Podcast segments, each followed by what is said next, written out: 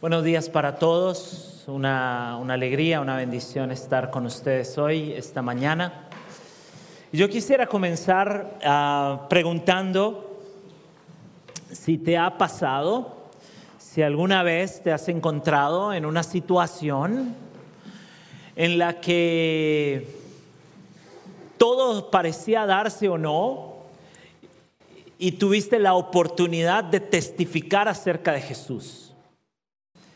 Y de pronto una conversación familiar se tornó en alguna manera y de una forma todo se, se, se, alineó como para que tú hablaras de Jesús. De pronto en el trabajo hablando con un compañero o un compañero de clase o en el bus una conversación ocasional se volvió de alguna forma alguien empezó a abrir su vida, a hablarte, a contarte algo y de pronto tú te quedaste ahí y te quedaste paralizado. Y te quedaste así como...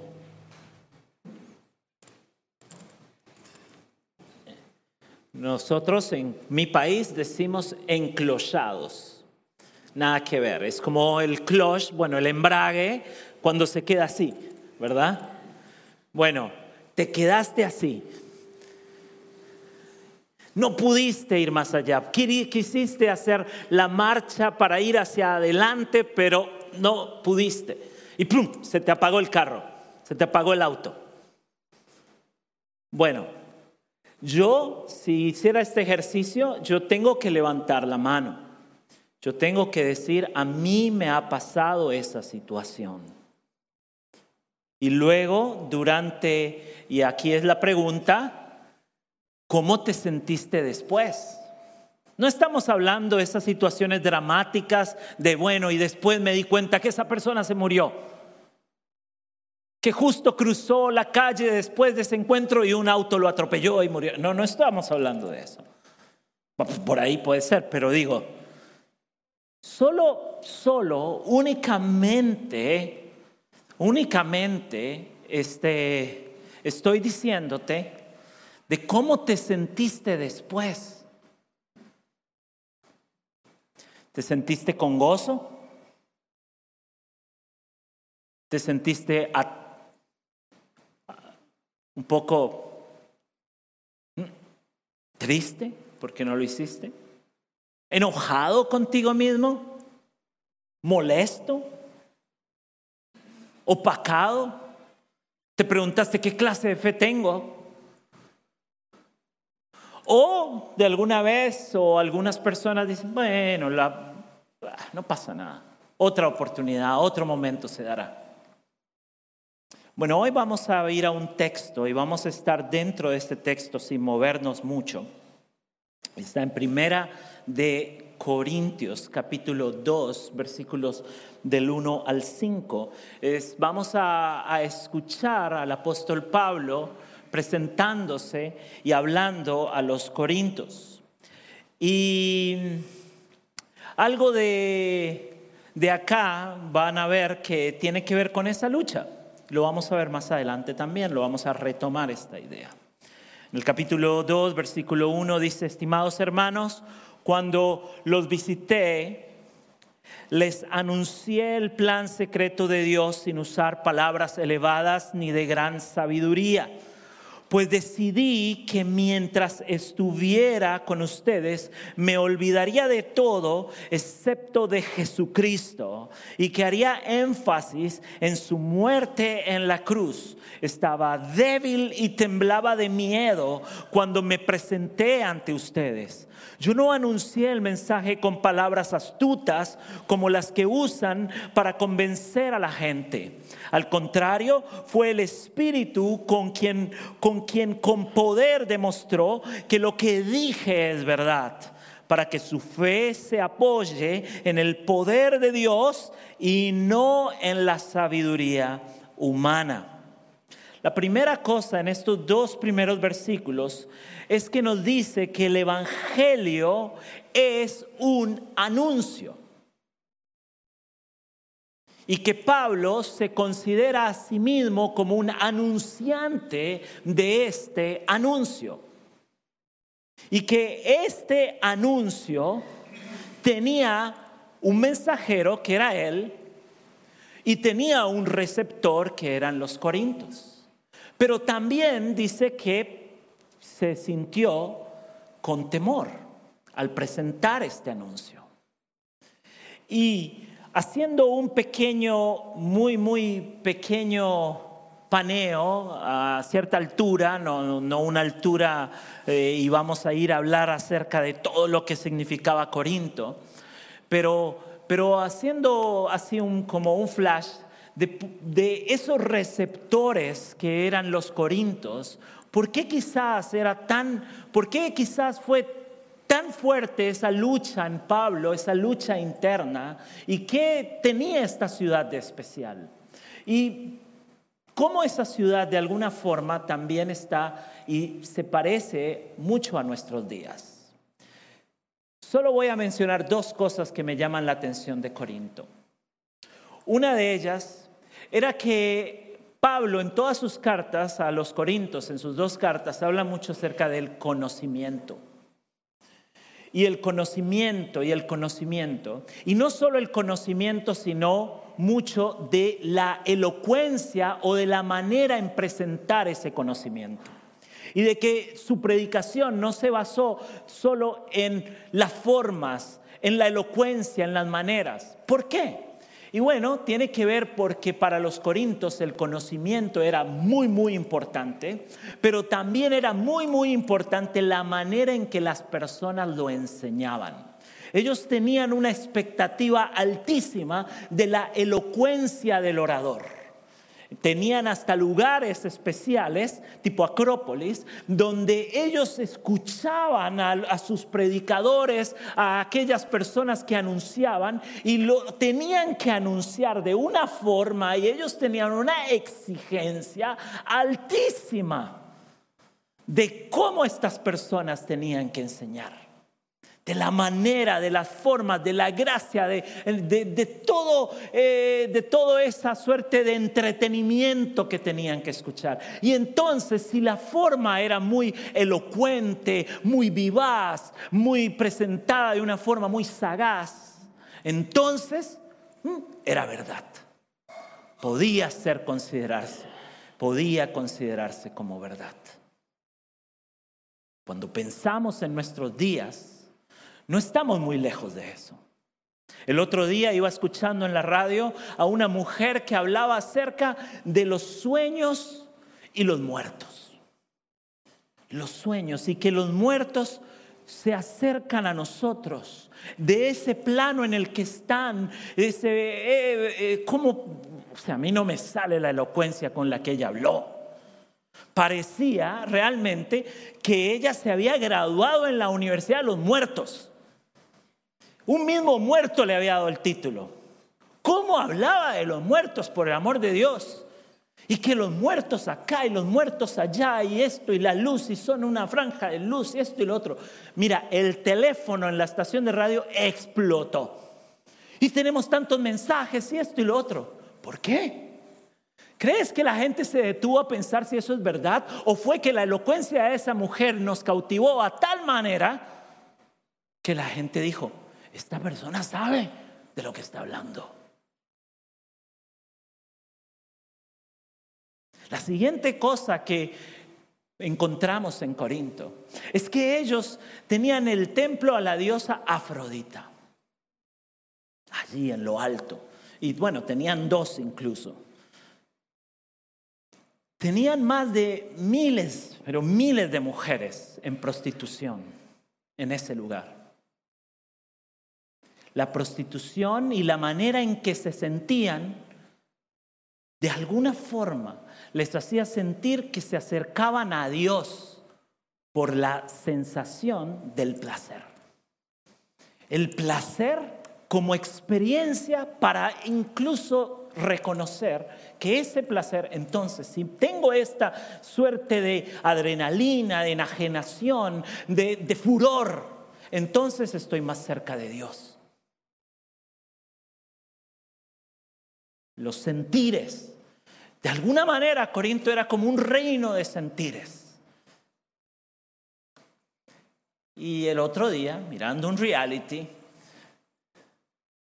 por aquello de las dudas, no es gran hermano, este, una mujer se vio un poco atacada por un hombre que habló un poco de los privilegios y fue un poco descortés, fue bastante descortés, yo diría. Y esta mujer se sintió atacada y entonces más adelante este hombre fue, habló con ella y le pidió disculpas. Pero en un momento que tú dices, bueno, normal, yo en un momento, este hombre dice, esta mujer le, pregunta, ¿tú sentiste lo que me dijiste? ¿Verdaderamente lo sentiste? Y él dijo, sí. O sea, casi está diciendo, te ofendí con ganas. y entonces esta mujer le dice, no importa, no te arrepientas si lo que hiciste verdaderamente lo sentiste.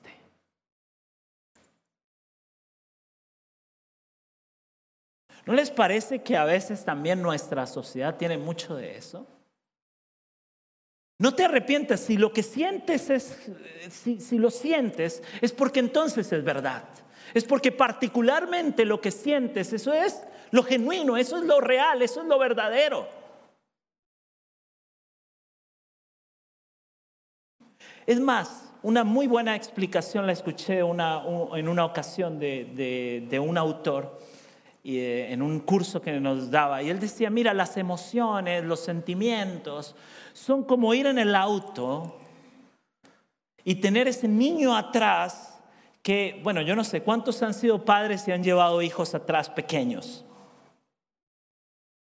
Qué lindo, ¿no? Qué linda experiencia. Yo ya pasé por ahí y sé lo que significa y no, lo sé, no extraño ese tiempo. ir en un viaje largo y con un bebé y esto y sacar, y, ¿verdad? Y ese niño empieza a llorar, gritar, esto, lo otro. ¿Y tú qué haces? Entonces este autor decía, mira, tenemos dos tendencias. Una, cuando sentimos esas emociones, esos sentimientos de algo, dice, una es agarrar a ese niño, abrir el baúl del auto y meterlo ahí y esconderlo y seguir nuestro camino, nuestra ruta, felices, alegres. La otra, y esto es donde yo encuentro que esta sociedad nos está invitando a vivir, es tomar a ese niño y ponerlo en el asiento del conductor y decirle, maneja mi vida. Vivimos en una clase de sociedad que está impulsando a las personas a no pensar en las consecuencias, a no pensar en un montón de variables, solo porque si te sientes bien y si te sientes que tus emociones, tus sentimientos te están dirigiendo en esa dirección, adelante, que dirija tu vida. ¿Ven que no somos tan diferentes a Corinto? Pero lo interesante aquí es que Pablo pudiendo hablar de muchas otras cosas, pudiendo hablar de un montón de cosas, dice acá, que dice, pero me decidí que mientras estuviera con ustedes me olvidaría de todo excepto de Jesucristo y que haría énfasis en su muerte en la cruz. ¿Cómo es que Pablo dice y que responde a este contexto diciendo que la cruz es la única respuesta a esa sociedad. ¿Cómo es que Pablo, pudiendo decir, no, hay que hacer muchas cosas, podríamos hacer muchas terapias, podríamos llevarlos a cursos, a talleres, a esto, al otro? Pablo dice, yo me preocupé en presentarles el Evangelio como la única opción que tienen para verdaderamente encontrar ese sentido de libertad, de propósito y de encuentro con Dios que ustedes buscan. Solo el Evangelio. ¿Quieres ayudar a tu amigo de clase? Preséntale a Cristo. ¿Quieres ayudar a tu compañero de, de, deporte, de picadito de los miércoles? Preséntale a Jesús.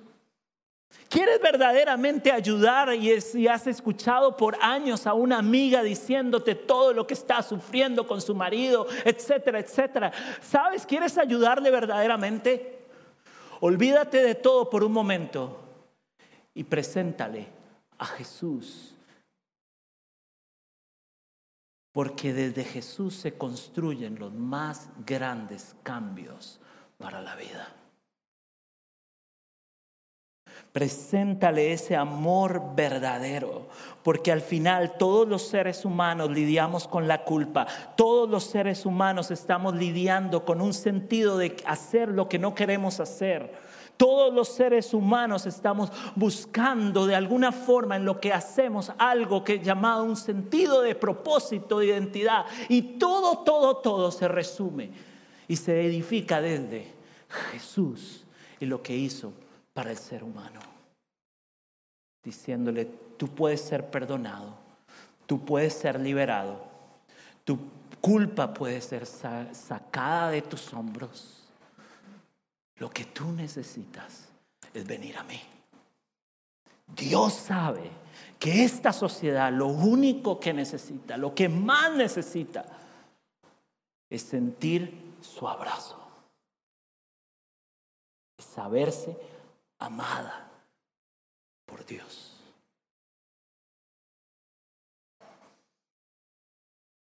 La siguiente cosa es que Pablo reconoce su propia lucha como comenzamos, diciendo que él tuvo temor.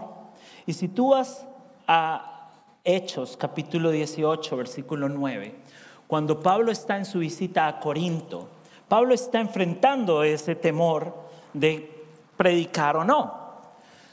Y mira qué interesante, dice que, que, que, el Señor se le presentó en una visión a Pablo de noche y le dijo esto, no tengas miedo, sigue hablándole a la gente y no te calles. Porque yo estoy contigo. Nadie podrá atacarte ni hacerte daño porque tengo mucha gente en esta ciudad. Así que Pablo se quedó allí por un año y medio enseñándoles la palabra. Entonces, ¿has tenido miedo? ¿Te has sentido paralizado? Yo sí. Muchos autores hablan de cuál era el miedo de Pablo, cuál era lo que el temor que nos expresa ahí. Y dice, y hay muchas posiciones, pero la que a mí más me convence tiene que ver con que tal vez Pablo se enfrentó a un contexto tan desafiante, lleno de paganismo y a la vez con una exigencia tan alta en la buena retórica y en el buen hablar que pudo haberse sentido en algún momento insuficiente.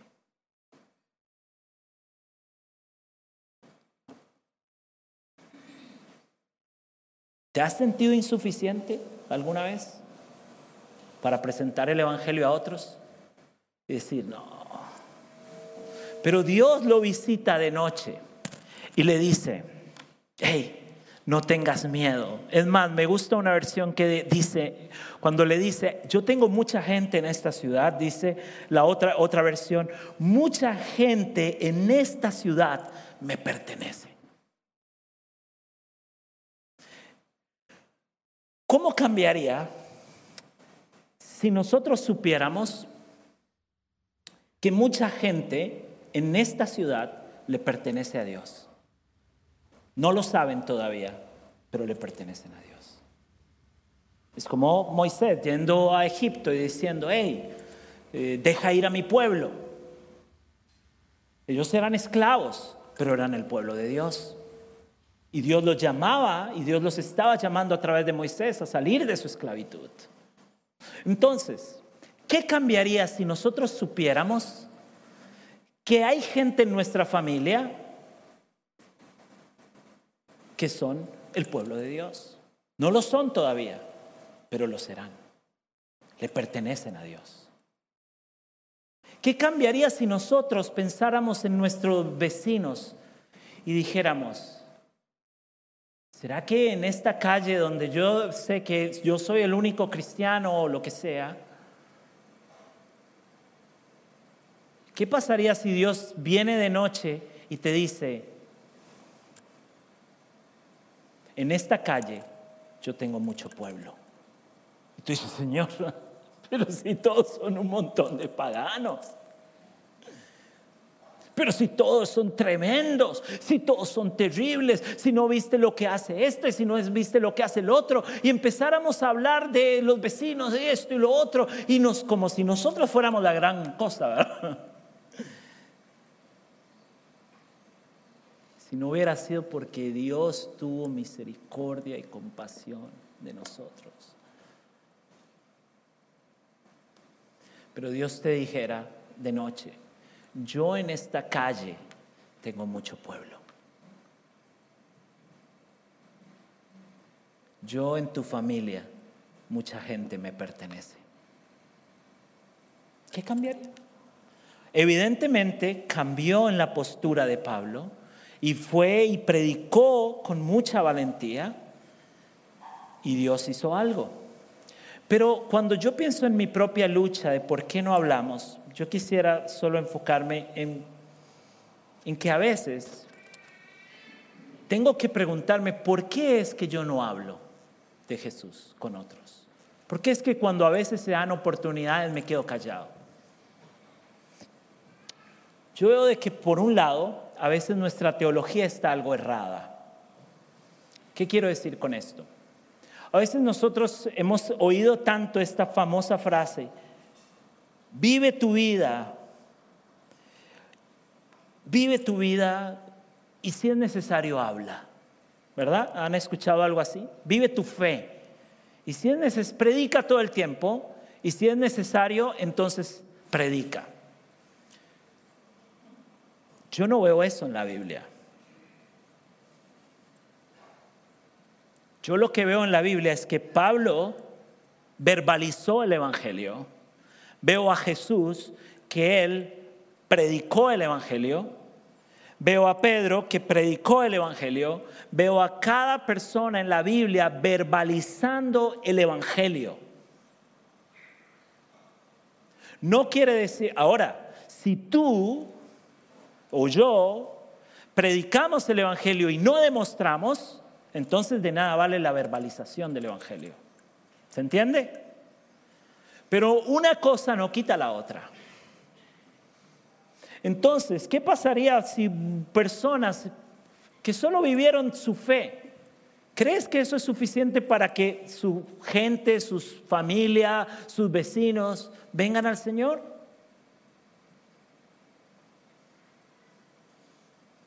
Hay una necesidad de hablar.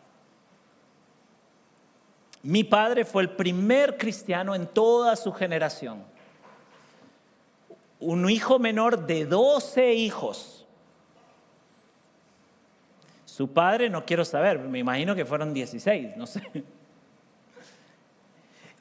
Toda la generación anterior, toda la generación de mis padres, y mi padre fue el primer cristiano y que gracias a él entonces pues yo vine al Señor más adelante.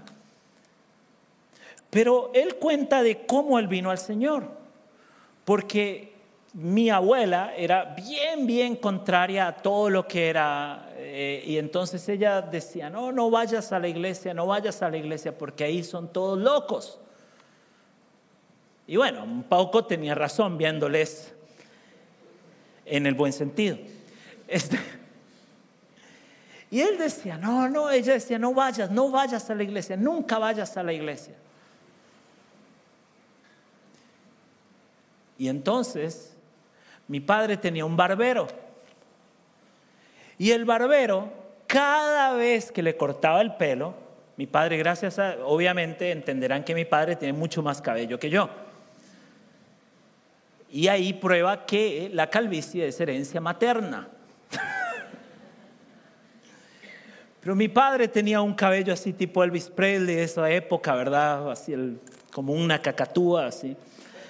Y, él siempre iba a cortarse el pelo y no sé qué, y era muy vanidoso. Entonces él iba todo el tiempo. Y el barbero cada vez que le cortaba el cabello le hablaba de Jesús. Al punto que él dijo, mira, yo no voy a volver a la barbería si tú sigues eh, jorobando con eso. Y él le dijo, no voy a parar hasta que un día me acompañes a la iglesia para que veas. Y dice que mi padre fue un día a la iglesia. Ese día que fue, había gente llorando, esto, lo otro, y él salió corriendo. Y, le di, y, a los días el barbero fue a su casa a visitarlo y le preguntó por qué saliste corriendo, porque no esperaste todo el culto, ¿no?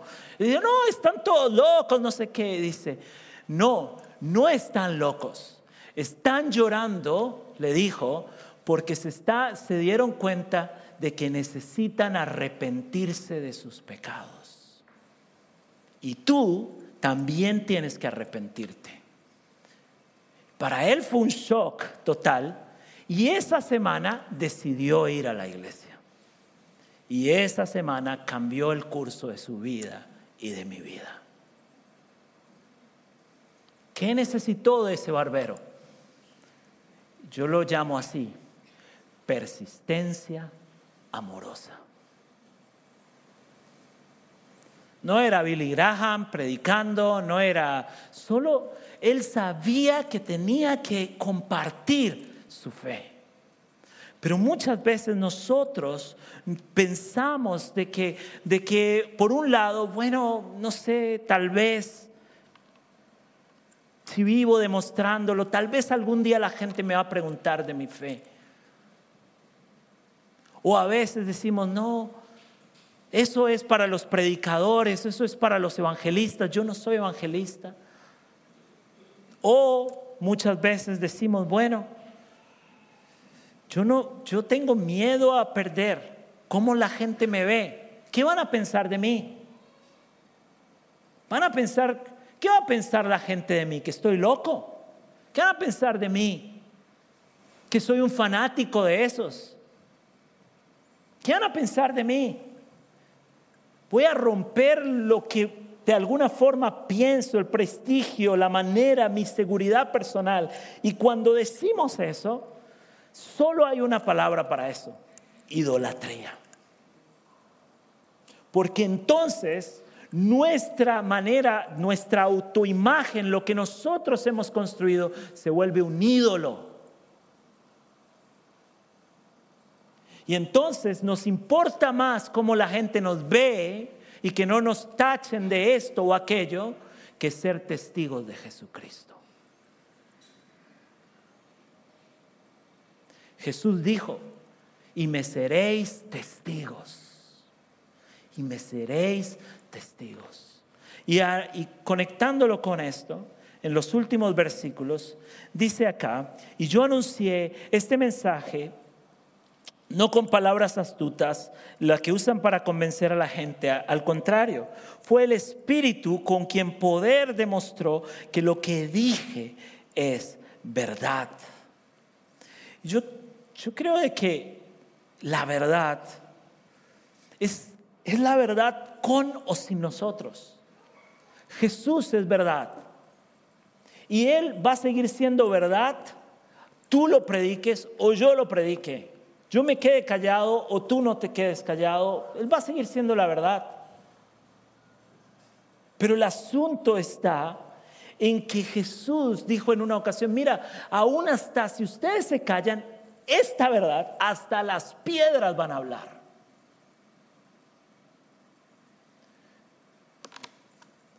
Yo no sé, pero qué horrible sería que la piedra del vecindario comience a hablar, ¿no?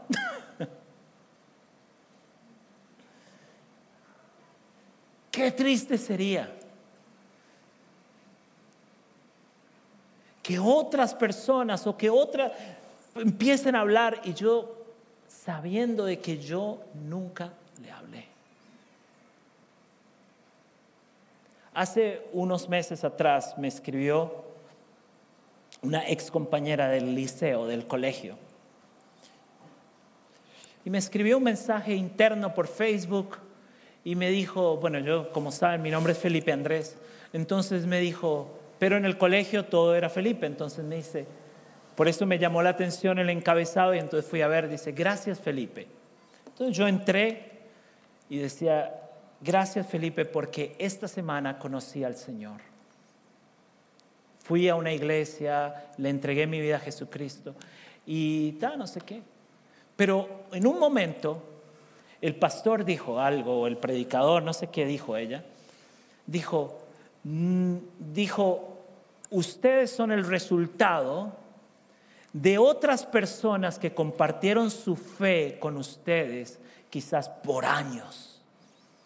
Y inmediatamente yo pensé en vos, porque en el colegio recuerdo que vos me hablabas todo el tiempo de Jesús. Y más allá de que me hizo sentir muy bien ese mensaje, me puso a pensar de que la conversión de las personas es un proceso. Y el Señor no nos llama a convertir a nadie.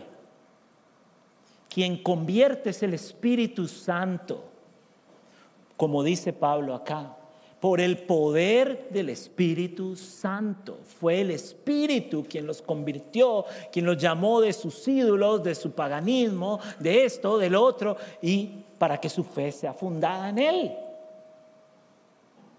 Pero ese proceso de conversión muchas veces requerirá de muchos testigos.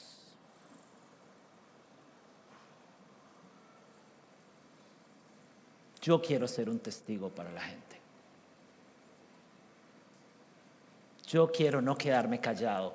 Así sea que le moleste en un momento, yo voy a ser el que le molestó. Otro va a ser el que cuando lo escuche le consoló. Y otro tal vez va a ser al final del día el que cosechó. Pero lo cierto es que sea donde sea que Dios nos ponga en esta como eslabones en esa cadena de salvación, tenemos que responder. Y mi ánimo para ti hoy, para orar, es que vengamos al Señor y le digamos, Señor, ayúdanos a no quedarnos callados, a mirar a las personas y pensar que la única y verdadera respuesta que ellos están buscando es a Jesucristo sin saber, ellos están buscando a Jesús. La gente sin saber, cuando está en drogas o en esto o en aquello, está buscando a Jesús, sin saberlo. Porque saben, porque saben que lo que tienen no les ha llenado del suficiente significado. Cuando ves la pasión por un deporte, por un equipo de fútbol, que se vuelve algo exacerbado. Esa gente, esos hinchas, están buscando a Jesús.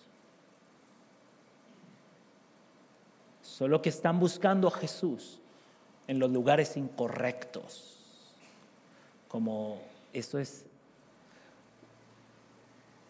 Pero ¿qué pasaría si nosotros nos detenemos un momento y les hacemos ver y les animamos a ver que lo que ellos buscan en realidad es a Jesús. Yo quiero imaginar que hoy el Señor nos da ojos nuevos como iglesia y nos dice, yo tengo mucha gente en Uruguay. Muchos de tus compañeros me pertenecen. Tú no lo sabes, pero me pertenecen. Ánimo, no tengas miedo, como le dijo a Pablo. Dale, Habla con fe, habla con valor. Que el Señor nos ayude a todos. Oramos. Señor, reconocemos esta, esta lucha interna, Señor, que tantas veces podemos tener por ser fieles testigos de ti, Señor. Reconocemos, Señor, que tantas y tantas veces nos cuesta hablar, nos cuesta romper. Y tal vez somos como, como Pedro, que incluso sale corriendo. Señor, ayúdanos. Nosotros aún sabiendo que en este mercado de verdades hay una verdad y tiene un nombre. Y cuando tú dijiste, yo soy la verdad, yo soy el camino, yo soy la vida,